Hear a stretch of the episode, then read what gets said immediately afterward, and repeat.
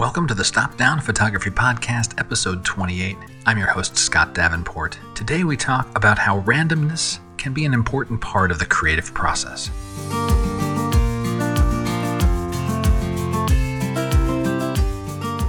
Hi everyone, welcome. Thanks for joining me today. I certainly do appreciate you taking time out of your day to listen, especially for an episode vaguely titled Randomness and the Creative Process. I don't know, maybe I had my own creative block titling this episode, but that is the topic of today. Randomness and creativity, and how a little bit of randomness can be the thing to shake you out of a stuck state, help you bust through a creative block. I think it's an important and interesting part of the creative process. I hope you enjoy today's podcast, and if you do, please tell a friend, maybe two. Let's begin with a statement of the obvious. There is no crisp, clear roadmap for creativity. If there were, we'd already know it. Also, we all get creative blocks. We just get stuck sometimes, and we've talked about that on the podcast before. So how does randomness fit in? That's today's topic. I think it's a role that's more pronounced, more important when we are stuck creatively. That creative groove we've been in has become a rut. We've worn that groove down into a rut, and then we're stuck. As I wrote the notes for this episode, there were a few types of creative blocks that came to mind and how randomness plays or doesn't play a role. Now, one type of blocks just stems from time constraints. It's a fair statement, I think, that all of us have a finite amount of time to dedicate to our photography. There's plenty of other demands on our time. When we do get moments with the camera, our energy level might not be enough to be our most creative. And unfortunately, there's not really any help or uplift we can get from injecting a little randomness into the process. At best, maybe the adage, carry a camera with you all the time. We have our smartphones, and when a moment presents itself, grab a photo. Another type of creative block is feeling overwhelmed. It's related to time constraints, that feeling there's so much to do, not enough time, don't know where to begin. You know, this can happen just within our photographic life as well. We all want to improve our craft. We want to grow our skills. Do I capture more images? Do I work on my backlog? Do I learn a new camera technique? What about post-processing skills? Where should I start? Which will benefit me most? Which will move me to the next level? There's so many options and so many questions. They get swirling around in our heads, and we can get paralyzed with indecision or even just the feeling that we're doing one thing but missing out on something else, right? That fear of missing out. I get this overwhelming feel when I'm starting a new training course. You know, there's a course outline to write, the material itself, there's filming, artwork, graphics, the website, the user experience. I can quickly go from very excited about the project to, wow, there's a lot to get done here. So simply starting is sometimes the hardest part. Overcoming that inertia, crossing the line between inaction and action. I think randomness can help here with this feeling of being overwhelmed. We have a list of all the things that we either must do or want to do. Pick one at random and start working on it. That's all it takes. Get moving.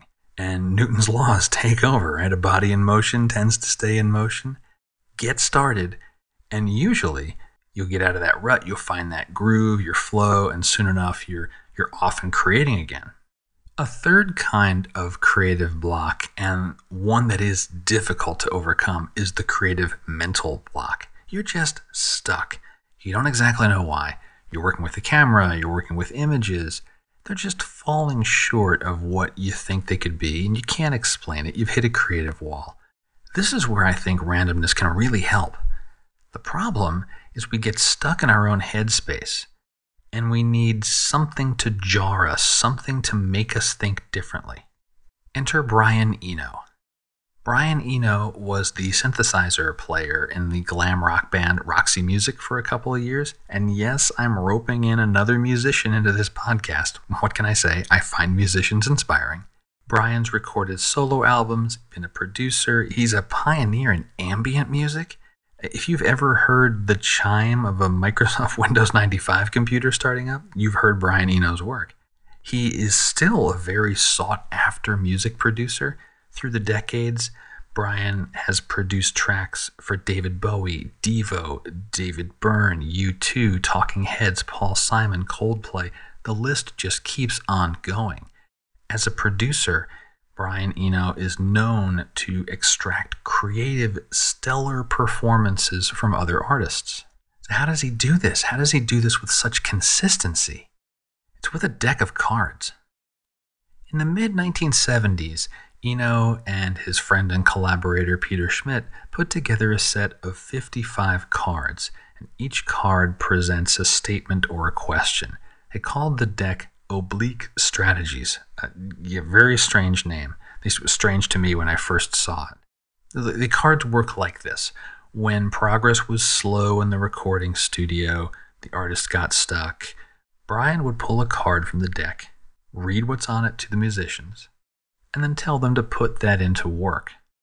Now, it sounds straightforward enough, right? Sounds easy. Until you start reading the cards. So let me share just a few examples of what's on some of these Oblique Strategies cards. Use an old idea. What would your closest friend do? Use something nearby as a model. What context would look right? You can only make one dot at a time. Now, some of those, as you heard them, feel more actionable than others. But it's not super easy all of a sudden. So let me pick a few here, and let's talk about them from a photographic angle. Use an old idea. Okay, I can apply that to photography. I can interpret that as get back to basics, set up a spot-on rule of thirds composition, or F8 and be there. That one's, I think I can work with that. Use something nearby as a model. All right, it's getting a little harder, so I'm a landscape photographer. Chances are I'm standing in a landscape, and there's only one landscape around me. Or is there? Looking around for something as a nearby model. I'll stop, I'll look, maybe I'll find another vantage or a different angle on the scene, or a different foreground subject I overlooked. That thought process will make me move around more. Okay, this is getting workable. I can see this helping me move forward. Now, what about this one? You can only make one dot at a time. That stops me dead in my tracks. As a photographer, my mind immediately jumps to pixels. Those are dots. But knowing that, how is that going to help me make a better photo? When I press the shutter on my digital camera, all of the dots are captured at the same time, so I can't make one dot at a time. All right, that's wrong. That pathway's dead. What else? And it's right there, that moment. That's the intrinsic value of Oblique Strategies. I'm not thinking about my creative block anymore. I'm trying to understand, parse, and interpret this seemingly wild suggestion from left field. These fringe statements that are on these Oblique Strategies cards that have apparently no bearing whatsoever on the thing you're trying to do. They inject randomness into the creative process. They make you stop. You're just trying to deconstruct and understand this strategy, this statement that's giving to you. You jump laterally in your thinking. You get out of your own headspace. The ideas start flowing again. And eventually, those ideas lead back to your camera and to your next frame.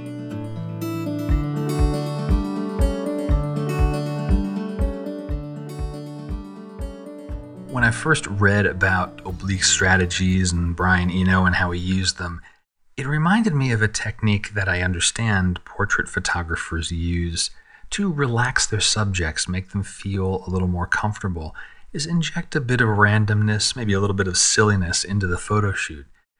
During the warm-up portions, maybe even during the main part of the portrait session, the photographer will spew out some sort of bizarre statement, during conversation or when you're giving direction to a subject, like turn your navel toward magnetic north, and the subject, the person being photographed, is going to be confused and it's going to not be what they expected to hear. And it relaxes things. It releases some tension. It helps capture either a truer expression, a smile that's not frozen. it's that little pop of randomness that shakes up a subject in their current situation. So that was kind of cool. Of course, I wanted to try this Oblique Strategies approach for myself. There are several websites that have the Oblique Strategies cards, baked into a web page. You go to the web page, it gives you a random one of the statements or challenges. And I keep this bookmarked on my phone. I'll put a link in the show notes to the one that I prefer the most. And as long as I've got signal, I can pull up the site, and if I'm feeling particularly stuck in the field, I can try out one of the Oblique Strategies. So one of the first times I tried this out. So I was out in the field, I got a little stuck. So all right, grabbed the phone, pulled up my virtual Oblique Strategies card deck, and the one that was presented to me said, "Gardening, not architecture." My first reaction was kind of jaw agape. What does that mean? How do I apply gardening, not architecture, to photography? And deer in the headlights kind of moment there. And then the wheels started turning. It's like, all right, gardening, it's slower, it's nurturing, till the soil, plant the seeds, tend the garden, the plants grow slowly.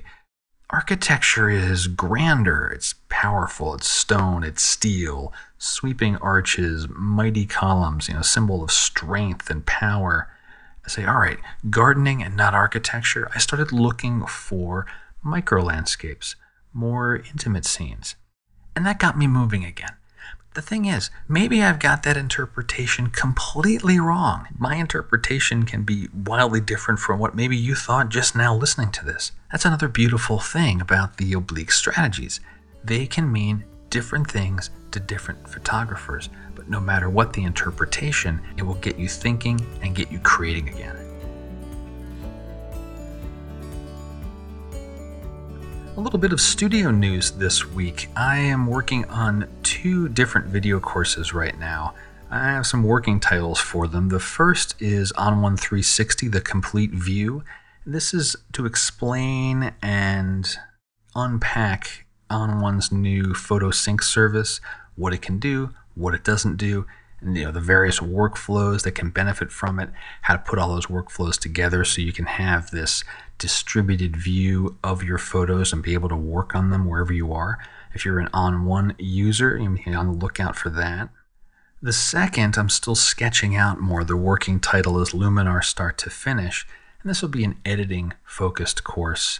Start to finish edits of raw photos purely using Luminar, covering basics to intermediate techniques, so looks and AI filters for sure, but really diving farther than that, getting into handcrafted styles, masking, how layers work.